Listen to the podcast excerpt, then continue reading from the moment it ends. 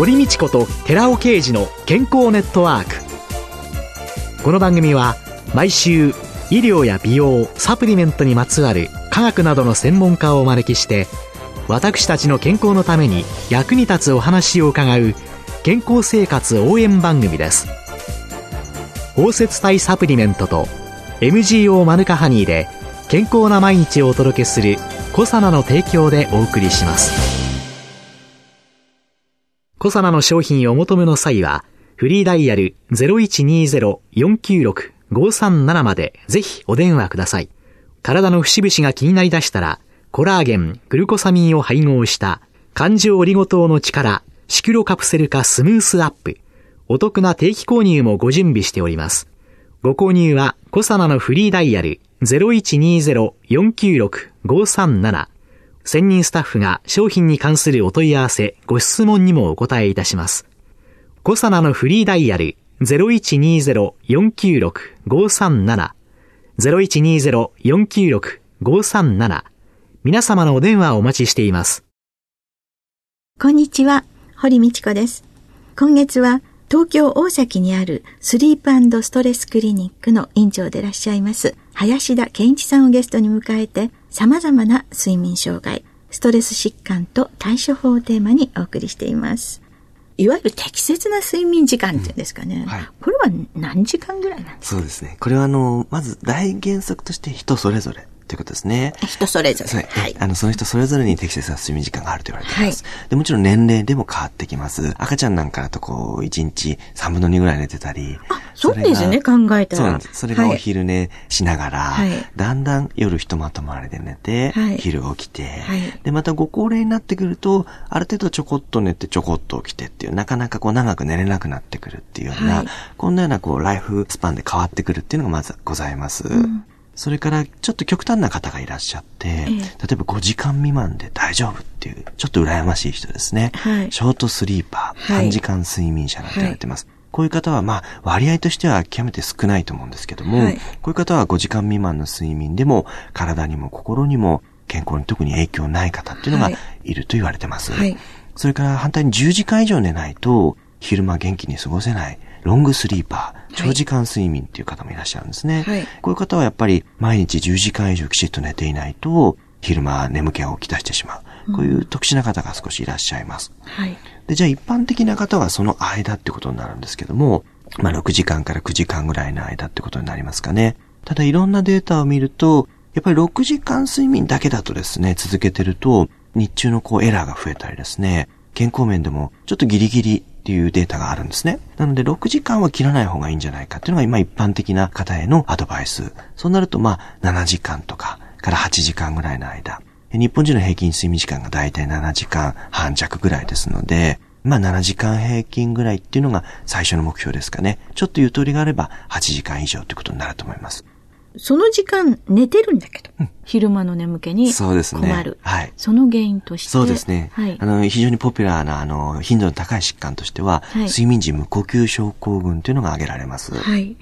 文字通り、睡眠してる時に、呼吸が止まっちゃう、うん。そうですね。正確にはですね、一番多いパターンは、寝ている時に、舌の奥、あるいは喉のその上の部分ですね、上気道という部分が、寝ている時に閉塞してしまうんですね。ペタンとくっついてしまうっていう、縦方向に潰れてしまう。こういうふうにお考えいただくといいと思います。これが1時間に15回以上認めたらですね、この病気という診断になってきますね。1時間に15回。はい。無呼吸状態、上気道が張り付いてる、閉塞した状態、10秒以上ですね。これで緩和してしまいます。もちろん半分ぐらいの状態を低呼吸、はい、完全に閉塞している状態を無呼吸、うん。この両方合わせて、1時間に5回以上あって。5回以上。はい。はい、それで、プラスいびきとか、はい、熟眠感の欠如とか、うん、昼間の眠気なんかあれば、この病気になってくるのが診断基準です。それから症状なくても自覚がなくても1時間に15回以上あったらやっぱり無呼吸症と診断しましょうという診断基準を今使ってますね。昼夜ポリグラフという、寝てる間の睡眠状態、はい、呼吸状態、はい、心電図や足の動きや体の動き、はい、こういうのを全部マルチでレコーディングして、きちっと解析して数を数えて、診断する必要がありますね。あ、まずはお家に持って帰っていただいて、呼吸状態と酸素状態の把握ですね、これを判断することである程度スクリーニングがかけられますので、それでちょっと怪しければぜひ入院検査で調べるという段取りが一般的かなと思いますね。この睡眠時無呼吸症候群なんていうと、ある程度肥満体の人っていうのがパッと浮かぶんですけれども、そうですね、やっぱりこの病気はメタボリックシンドロームと非常に関係があってですね、やっぱり糖尿病の方、血圧が高い方、肥満傾向の方、で無呼吸があるとこういうメタボも悪くなるし、メタボがあるとやっぱり無呼吸引き起こすという形で、健康診断の項目にですね、このいびきであるとか、肥満であるとか、ぐっすり寝れてるかどうかとか、加えながらやっぱり確認していくべきだっていうようなことがやっぱり言えると思いますね。まず無呼吸があると夜間睡眠が非常に劣化して眠気や不眠の原因になってきます。それからもう一つ注意が必要なのは、この繰り返す低酸素状態、それから繰り返す覚醒反応という目覚める状態、これによって非常に交感神経優位になってくる。こうなってくると血圧が上がってくる、血糖が上がってくる、それから心臓や血管そのものに負担がかかってくる。こうなると例えば不整脈、心筋梗塞、脳卒中、こうなると命に影響してくる。重症の無呼吸の方はこういった非常に重篤な心血管系リスクが上がるということが分かってきてるんですね。放置しておくとやっぱり命に関わる病気であるということが言えます。治療というのは、これはですね、一番今のところ世界的に有効なのは、鼻にマスクをつけていただいて、C-PAP という装置を毎晩寝るときに装着してもらう、治療法です。C-PAP 装置というのがお部屋の空気を吸い込んで、鼻から圧をかけた空気を送り込みます。で、喉がこう、狭窄している部分、閉塞している部分を風船のように膨らましておくという、圧をかけた空気を吸って、寝ていただくという治療法ですね。これがやっぱり重症の方含めて最も有効な治療法と言われています。それは料金的にはどのくらい？そうですね。これは日本だと中等症以上ですね。正確には1時間に20回以上無呼吸がある方は健康保険が適用になってきます。で、3割の方だとこれ大体リースでやる治療法なんですね。医療機関がリースしている C-PAP 装置を患者さんの保険を使ってお貸し出しをする。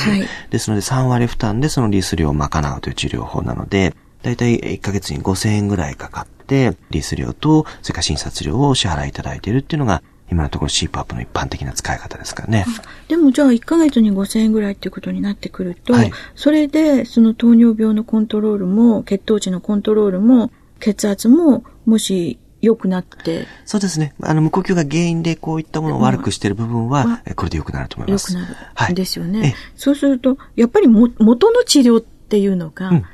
いろんな意味で。そうですね。無呼吸が非常に重症であればあるほど、こういう治療をやっぱりすることによって、その他の身体的な原因というのは良くなる。逆に無呼吸放置しておけば、こういうものは悪くなりますので、ただもちろん他にも原因がありますからね。生活習慣そのものを見直していく。やっぱり体重も見直していくっていうことが、ここには重要な要素になってくると思いますね。そうすると、今、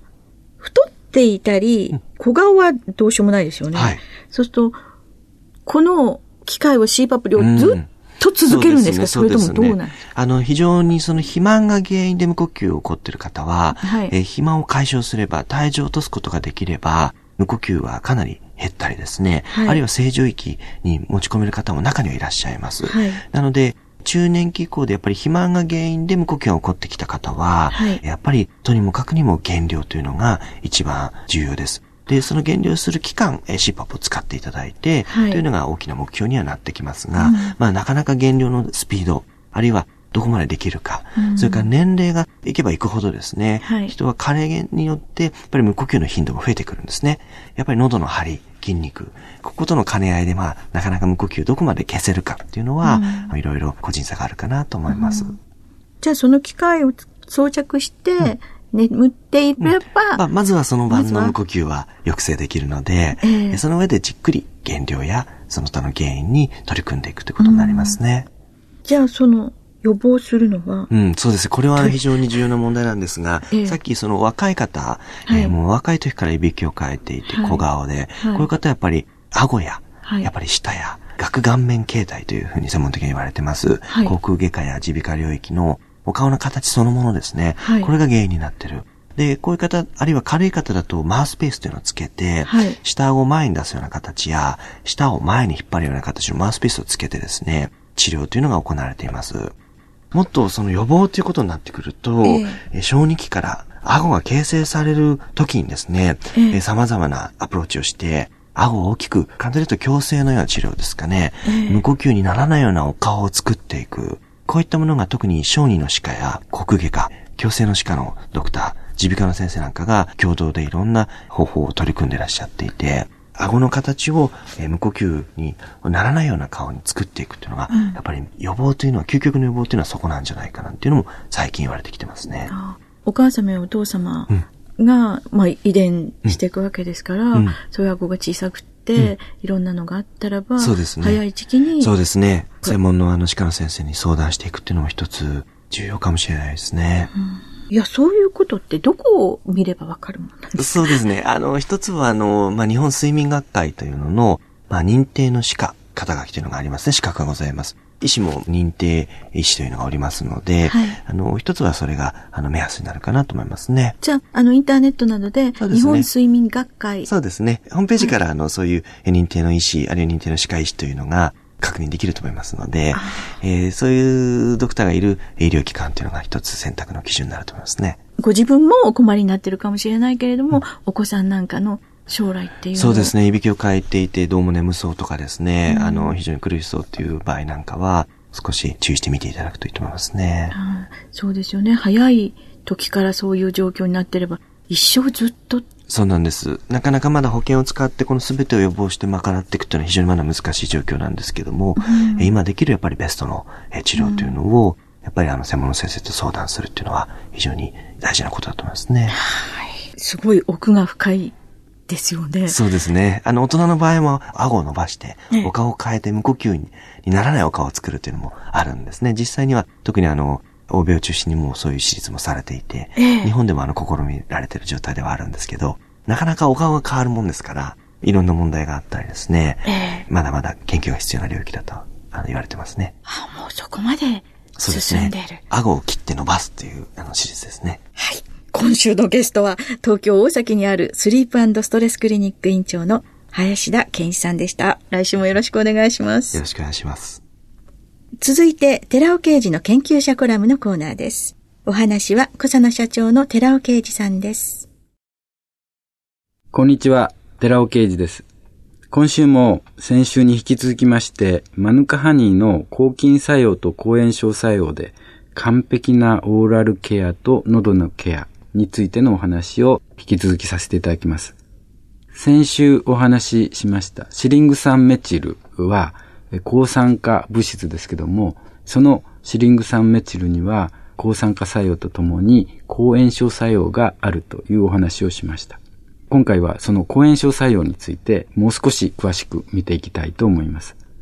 マヌカハニーには TNFα という物質、サイトカインなんですけども、これちょっと難しいので、後で TNFα については理解を深めてもらうためにちょっと説明しておきますけども、 TNFα という物質の産生を抑制するっていうことが抗炎症作用ということになるんですけども、そのことによって私が言いたいのは口内炎であるとか口腔粘膜炎の治療に、あるいは予防に効果があるということなんです。マヌカハニーだけでも非常に有効なんですけども、実は環状オリゴ糖の一つでアルファシクロデキストリンというものがあります。これを組み合わせて粉末化すると、この抗炎症作用はさらに高まる。つまり口腔内の炎症に対してはパーフェクトにマヌカハニーのアルファシクロデキストリン粉末を配合したチュアブルタブレットを食することによって止めることができるということが分かってきたんです。ここでやはりその抗炎症作用について理解を深めてもらうために、少し難しいんですけども、マクロファージっていうものと TNFα について簡単に説明させていただきたいと思います。マクロファージっていう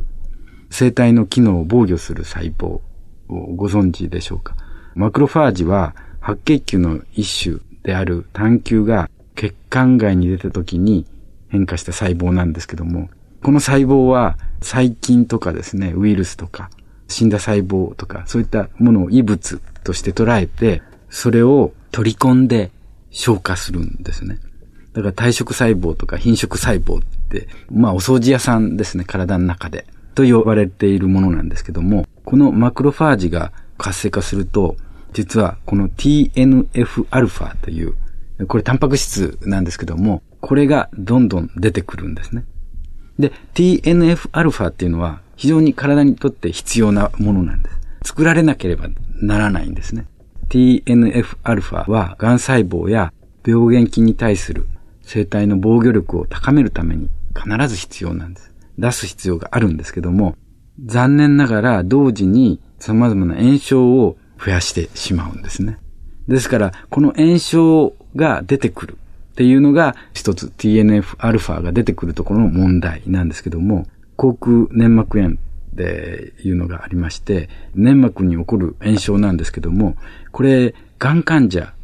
にこういう粘膜炎が起こるっていうのは、実は抗がん剤とか放射線治療っていうものが異物を与えてるわけですから、その異物が出てくるためにそれを抑えようとして、結果としてがんの治療とともに炎症が起こってしまうっていう現象なんですね。ですから、この TNFα が出るっていうことが炎症を起こすっていうことにつながっているわけです。逆に捉えれば TNFα みたいなタンパク質の産生が出てくるのを抑えることができれば、結果として炎症は抑えられるという少し難しい話になりましたけども、そういうタンパク質を出なくするような物質はないかっていうことを調べていくわけですね。そこでマヌカハニーに戻るわけですけども、マヌカハニーによってこのようなサイトカイン、タンパク質の分泌っていうのを抑えられる。つまり抗炎症作用があるということが実は分かってきたわけです。で、マヌカハニーを毎日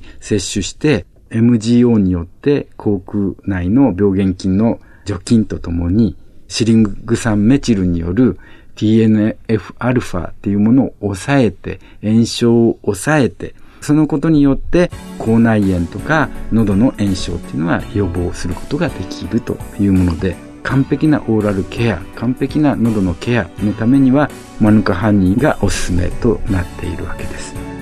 お話は小佐奈社長の寺尾啓二さんでした。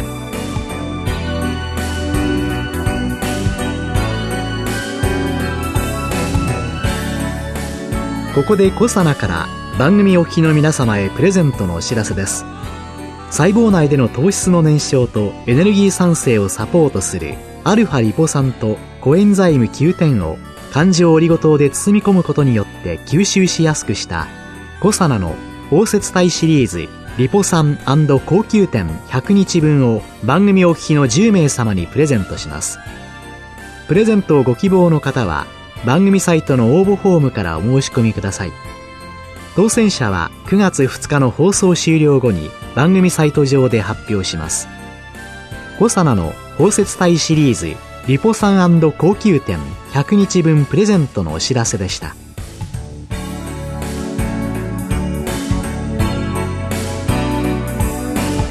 堀美智子と寺尾啓二の健康ネットワーク。この番組は包摂体サプリメントと MGO マヌカハニーで健康な毎日をお届けするコサナの提供でお送りしました。